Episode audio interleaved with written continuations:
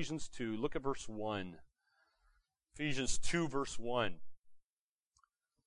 God says this, and you were dead in the trespasses and sins in which you once walked, following the course of this world, following the prince of the power of the air, the spirit that is now at work in the sons of disobedience, among whom we all once lived in the passions of our flesh, carrying out the desires of the body and the mind, and were by nature children of wrath like the rest of mankind. That's some bad news there in those three verses. So let's uh, just highlight a few important points here. Make sure we understand this. Now, here, the text is proposing for us that God wants you to do something.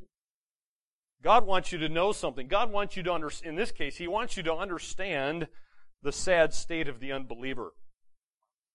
He wants you to understand the sad state of the believer. Just how bad is the non Christian's position? Just how bad is the non Christian's nature? That is before they were saved. What we see here, first of all, the unbeliever is spiritually dead. The unbeliever is spiritually dead because it says you were dead. Now, dead there just means not, not physical death, it means a spiritual death. In other words, this person, this individual here is unable to understand, is un, isn't able to appreciate spiritual things. He possesses no spiritual life. He can't, can't do anything that is able to please God in this state. So just as a person who is physically dead doesn't respond to physical stimuli, so a person who is spiritually dead is unable to respond to spiritual things. See, you've all gone to funerals, right? Some, sometimes at funerals, the casket is open. And, and a corpse, you, you look at a corpse, a corpse is not able to hear the conversations that happen in the room. A corpse can't see anything. A corpse can't smell anything. A corpse can't hear anything. A corpse, nothing, none of those senses are working in a corpse because he's dead. He feels no pain. He has no appetite any longer for food and drink because he's dead. And that's the way it is, my friends, in the inner being of an unsaved person. His spiritual faculties are not functioning. They can't function until God does a resurrection because the person's dead. And this is a massive problem you need to understand what eh, eh, you need to understand what causes this problem is the, the cause of the spiritual death is mentioned right there in verse 1. You were dead in what? You were dead in the trespasses and sins. Therein lies the problem, my friends, because eh, before a Christian is saved, you're like every other person who is apart from God. Notice it's past tense. You were dead because that's the way all non-Christians, unbelievers are. They are dead, spiritually dead, but a, a believer then is no longer that. You're not, you're, a believer is no longer dead in trespasses and sins. So let me make sure we understand what the Bible's talking about here. See, the Greek case here is talking about a, a particular sphere. It's indicating a, a sphere or realm in which something or someone exists. It's talking about their position they're standing. We were not dead because we just committed some sins, but because we were in sin. I hope you get the difference there. See, in the context here, trespasses and sins do not simply refer to acts that you do, but it refers to a sphere of existence of this person apart from God. It's a state, a position you're in. See, he doesn't, let's put it this way. You don't become a liar just by telling a lie. See, a liar tells lies because of their sin nature. Do you, do you see the difference? You're already a liar because of your very nature. He's already a liar. Uh, let's put it another way. This person doesn't become a thief when they steal something. See, why is the thief stealing? The thief is stealing because it's his nature. He's already a thief. He's just following his will. He's following his nature. See, committing sinful acts doesn't make us sinners. We commit sinful acts because we're already sinners. You were born a sinner. And Jesus, you say, well, did, did Jesus say anything about this? Yes, he did. Okay. Jesus actually confirms this theological truth. He makes a few statements that are found helpful here. For example, listen to what Jesus said, and then I'll give you a quote from him again. Jesus says that the good person out of his good treasure brings forth good. And the evil person out of his evil treasure brings forth evil. Surprise, surprise. You just do what your nature tells you to do. Your will is going to follow your nature here. Jesus put it this way in Matthew 15. He says, What comes out of the mouth, where's that come from? It comes from your heart, your inner being. And guess what? This defiles a person, for out of the heart comes evil thoughts, murder, adultery, sexual immorality, theft, false witness, and slander. So Jesus would say people are not basically okay. People are, no, they're more than sick. Jesus agrees that people are spiritually dead. So what is trespasses? Because verse 1 tells you you're, you you were dead in the trespasses. Trespasses literally means to slip, to fall, to stumble. It means you're deviating from a path. It means you're going the wrong direction. that word sins there originally carried the idea of missing the mark, like you'll see on the screen. It's kind of like, uh, I don't know if any of you have ever been bow hunting. I, I used to do bow hunting. I love bow hunting. But when you're, when you have a bow and arrow, sometimes it can be difficult to hit the target. You have a target you're aiming at. You're trying to hit the bullseye of that target. And, and hamartia, the Greek word which translated in English as sin, most common word, is, it means missing the mark, like a, like someone with bow and arrow trying to hit the bullseye of the target and never hitting it. That's what it means. So that word uh, hamartia came to represent you're missing something, you're missing a goal, you're missing a certain standard or or a purpose in life. And so when you translate that into the spiritual realm, it just refers to missing something, falling short of something. And Romans 3 tells you the goal. Romans 3 tells you your purpose, your, your standard. The bullseye is what? The glory of God. You have fallen short. You've missed that bullseye, the mark, which is God's standard of holiness. Jesus says to be as perfect as his Father, which of course none of us can do. So we've all fallen short. We've missed the mark. That's a problem. But it, it gets even worse in this text. Because not only were you spiritually dead in your trespasses and sins, but notice the unbeliever here, every non Christian or unbeliever is enslaved to three enemies. We all have three enemies. Notice, first of all, the first enemy is the world, the cosmos, because verse 2 says, you were dead in, not only in your sins, but it, it goes on to say, in which you once walked. Now you're following the course of this world. This system. Ruled by Satan. We're enslaved to this system. And so that's the way it is unless, according to Romans 12, you are renewed in your minds. If not, then you're unable to perform anything else. You, you are going to follow the world system. And so the world mocks Christians when it, when it hears these sort of things. The world might say, well, see, uh, I mean, these, these narrow-minded Christians, you know, they're, they're just locked up in their Bibles. They're in slavery to their Bible or to God, to their God. Well, actually, it's the world that is enslaved according to God. These kind of people are entirely controlled by the world's thought system. Now, they like to think of themselves as independent thinkers. Right? You ever notice that? Talk to an unbeliever. I'm, a, I'm my own thinker. I'm the master of my own fate, kind of a you know thought. But here, I love the way why Pastor Martyn Lloyd-Jones, a pastor in England, here's the way he used to say it. Quote: He said, uh, "They think as the world thinks. They take their opinions ready-made from their favorite newspaper. Their very appearance is controlled by the world and its changing fashions. They all conform." It must be done. They dare not disobey. They are afraid of the consequences. End quote. you ever noticed your unsaved workmates? Your family members? Your unsaved family members?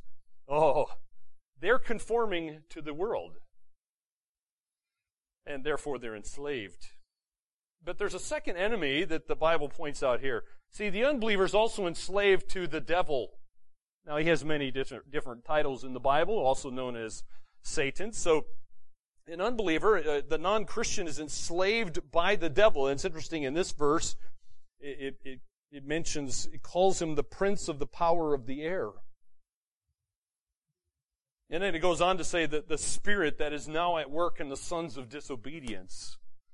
And in this verse, that word spirit there, by the way, is not a synonym for the devil, uh, as if it's referring to the evil spirits, but Spirit is, um, let me put it this way. In Greek, it's a genitive case, uh, while ruler is the an accusative case. It just means this, my friends. The phrase should be translated the ruler of the kingdom of the air, who is also the ruler of the spirit that's now at work in these disobedient people. So it's telling us how the devil enslaves people. How does the devil enslave men and women? It's not that he is personally omnipresent. He's not all present. Right? The devil can't be everywhere like God. He is only one being and can only be present in one place at one time. So how does he do that? The idea here is, is um, what it means is through the evil spirit or outlook present in the world, if you, we could say, that's how he's ruling and reigning. He's using the system that, that we live in to rule and reign over people's hearts. He's conforming your heart, or he's trying to. He tried to conform your heart to his system that he rules over.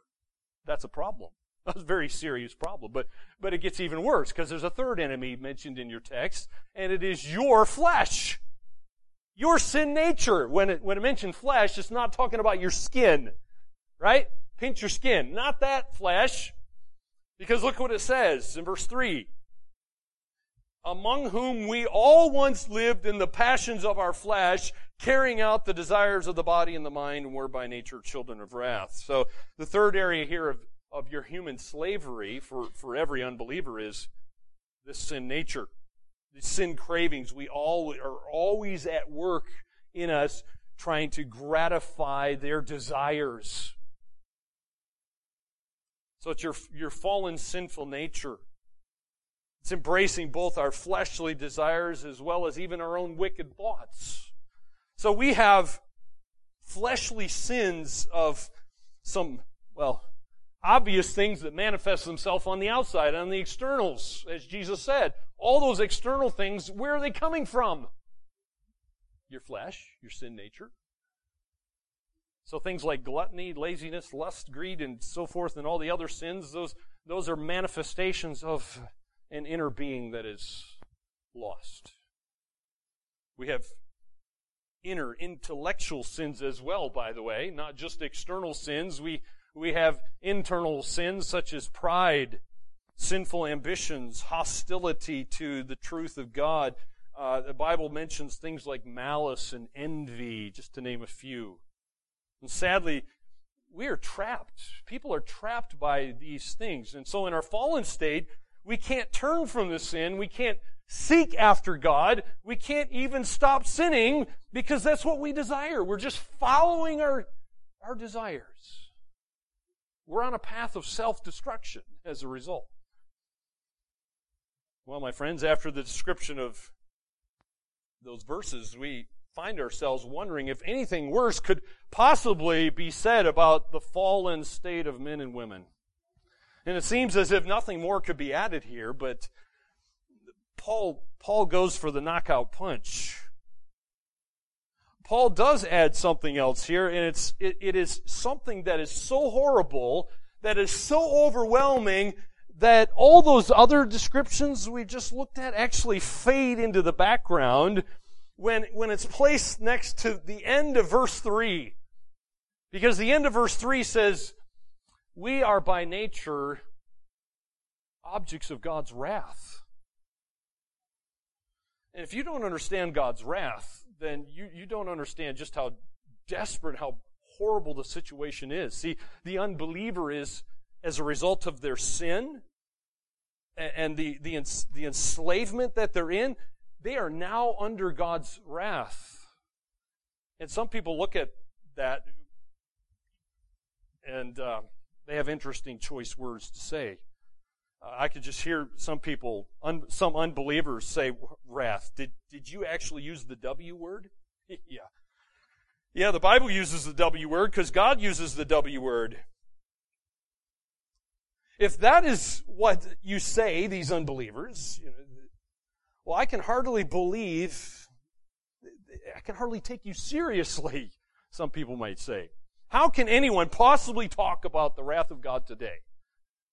Too many people just want to talk about the love of God, the mercy of God, the grace of God. Some people might say, well, okay, maybe it's in the Bible uh, in some very obscure places that are hard to understand, but surely Christians today, uh, man, you, you just should be embarrassed.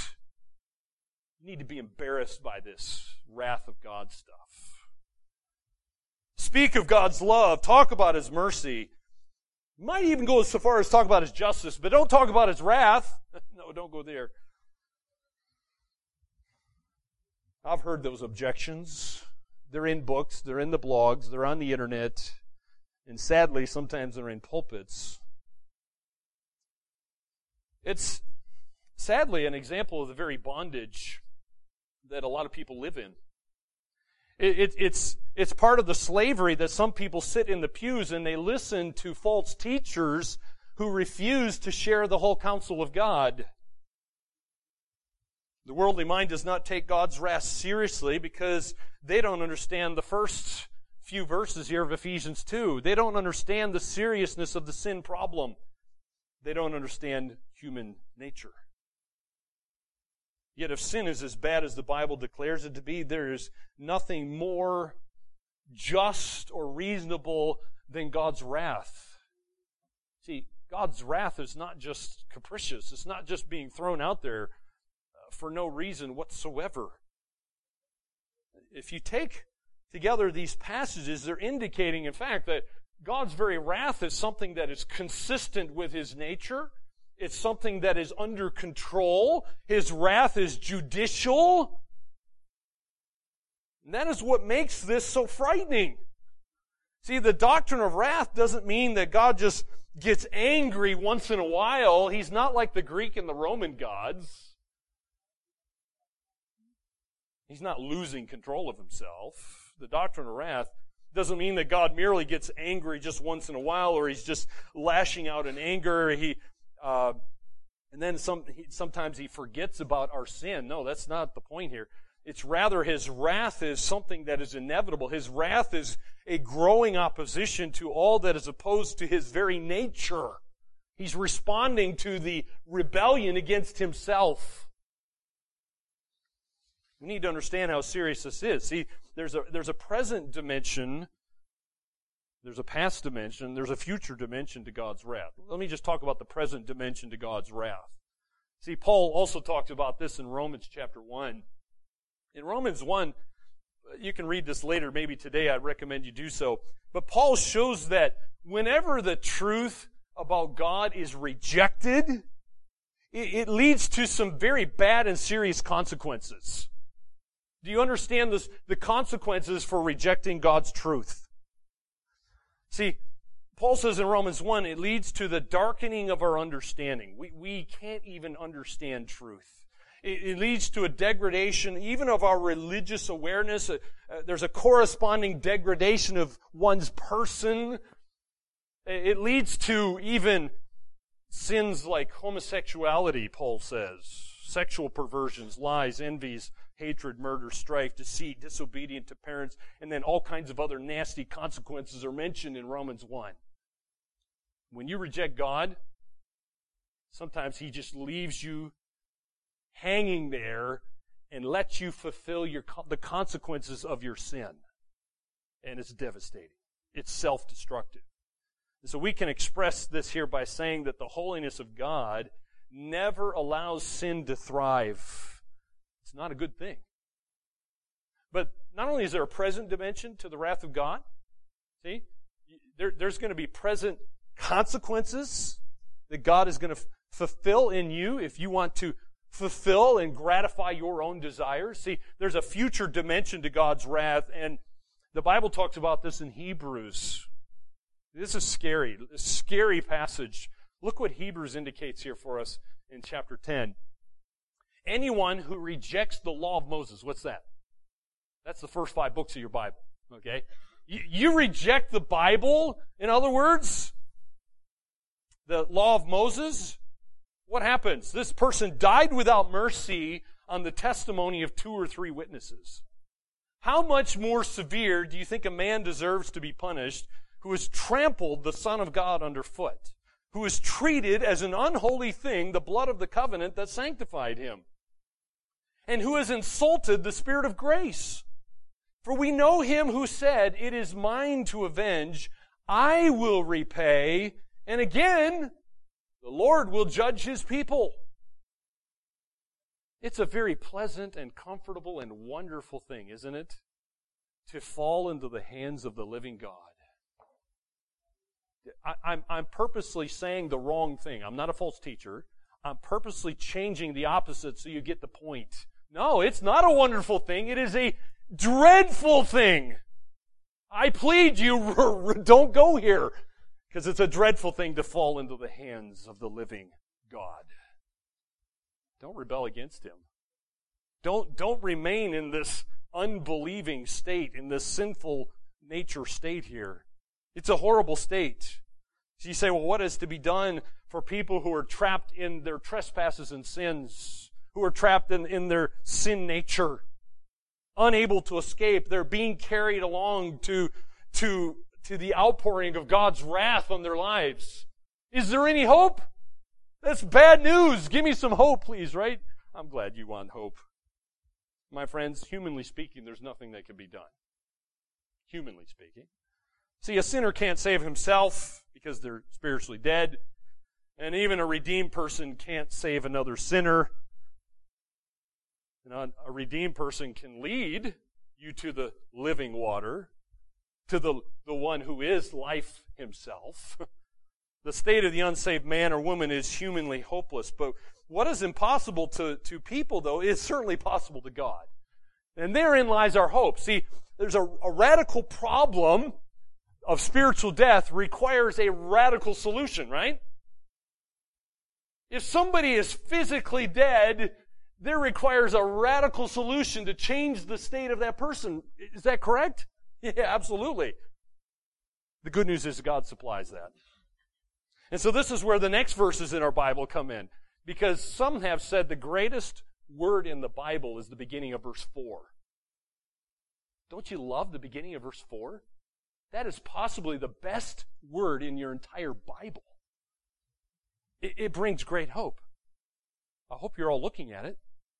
What's the first word in verse 4? It's a conjunction.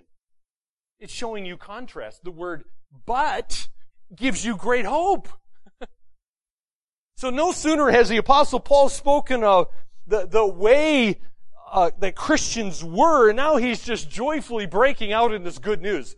Bad news, first three verses. But look at verse four. But God, being rich in mercy, because of the great love with which he loved us, even all this past bad stuff here, even when we were dead in our trespasses, made us alive together with Christ. By grace you have been saved. By the way, that's that's the central verse verse 5 is the central idea of this whole paragraph, which goes keeps going all the way to verse 10, by the way. The whole paragraph goes on to verse 10. Paul loves really long sentences. But, um, but the central idea is right there in verse 5. He performed resurrection on these spiritually dead people. All Christians have had a resurrection because they were made alive. Are you dead in your transgressions? Are you dead in your sins? Well, if that's no longer the case, then God did a resurrection on you. God performed resurrection, and when that's what He does for Christians, that's what He can do for you if you're an unbeliever, my friend. If, if you are a non-Christian today, He can resurrect your spiritual life too. He can reach down to, to a ruined, miserable, trapped sinner and make you alive. He can bring you this spiritual life. He calls people. And his voice, by the way, brings the dead to life, brings the, those who are running away from him.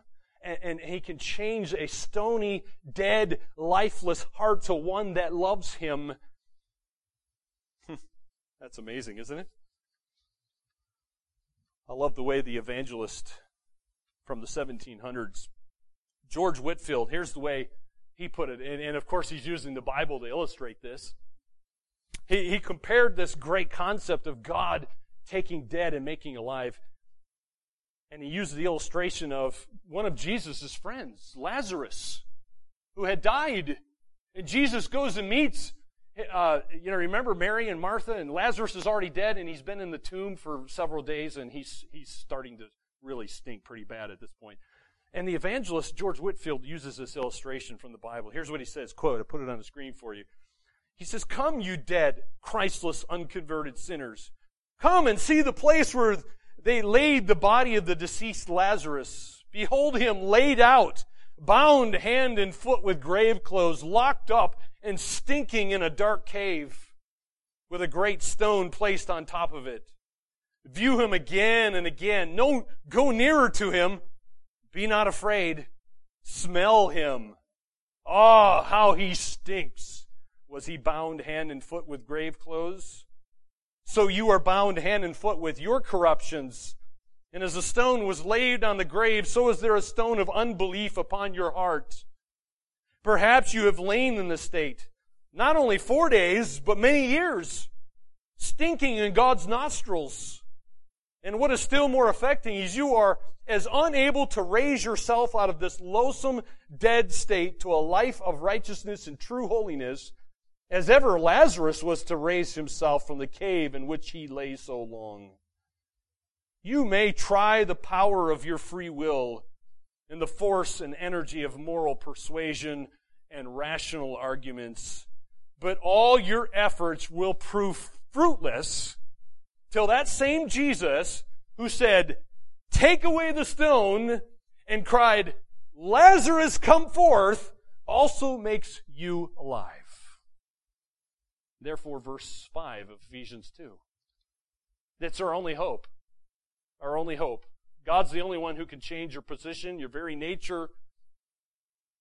And so, praise God. Apart from His regenerating work, there is no hope whatsoever for anybody on planet Earth. But because God is in the business of resurrection, and He has all resurrection power, even the worst rebel can be saved. The Apostle Paul understood this truth. God did this work in his life. The one who was even against Christ himself, God regenerated him and turned him into the Apostle Paul. God has that ability and that power to do to you as well. And, and for all Christians in this room, you understand this power. You understand this resurrection power. The regenerating work of the Holy Spirit in your life is powerful. And He's continuing to sanctify us. Praise God. One day we'll all be glorified. We'll all be conformed into the image of Christ. And we look forward to that day. May God enable us to understand these truths. May we, un- may we understand the sad state, reality of the unbeliever. May we, as Christians, understand where we've come from. what we've been saved from. And may that be a, a great hope and a blessing, and may it cause us to share this glorious truth and the power of God to others who don't know this, who still walk in darkness. Let's pray. Heavenly Father, thank you for these glorious truths.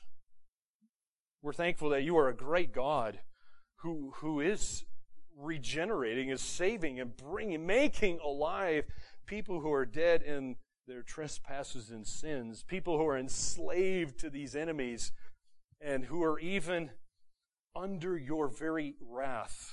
May we understand these truths. May we be able to communicate them to a lost world who, who doesn't really understand the, the serious problem they're in. Would you give us hope? Would you bestow your grace upon us who are believers that we would understand these truths and then be able to communicate them to those who are lost? May they bring us great comfort great hope. In Jesus' name we pray. Amen.